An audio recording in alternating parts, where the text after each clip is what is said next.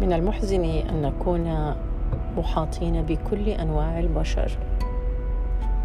من الجميلين والقبيحين الطيبين الأشرار المحترمين غير المحترمين الأذكياء الأغبياء كل أنواع البشر.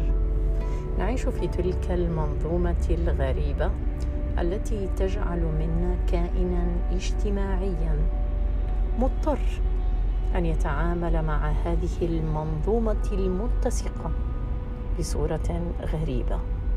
على الرغم أن العالم محاط بنا بكل هذا الكم الهائل من الأشخاص إلا أننا نسعى أن يكون هناك شخص واحد فقط.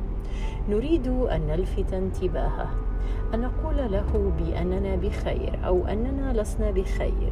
شخص واحد فقط يعنينا في هذه المنظومة.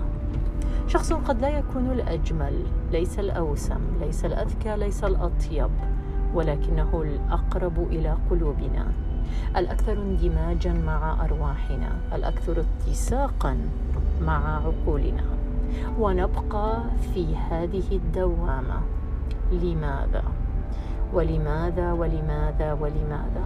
ولكن هو الشخص الأوحد الذي نشعر بأننا كلما تهنا بأنه ذلك الحجر الذي نستطيع ولو لثواني أن نستند عليه.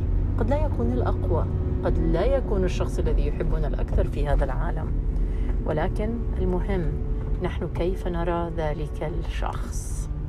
وتستمر المأساة. ويستمر الحزن ويستمر الألم.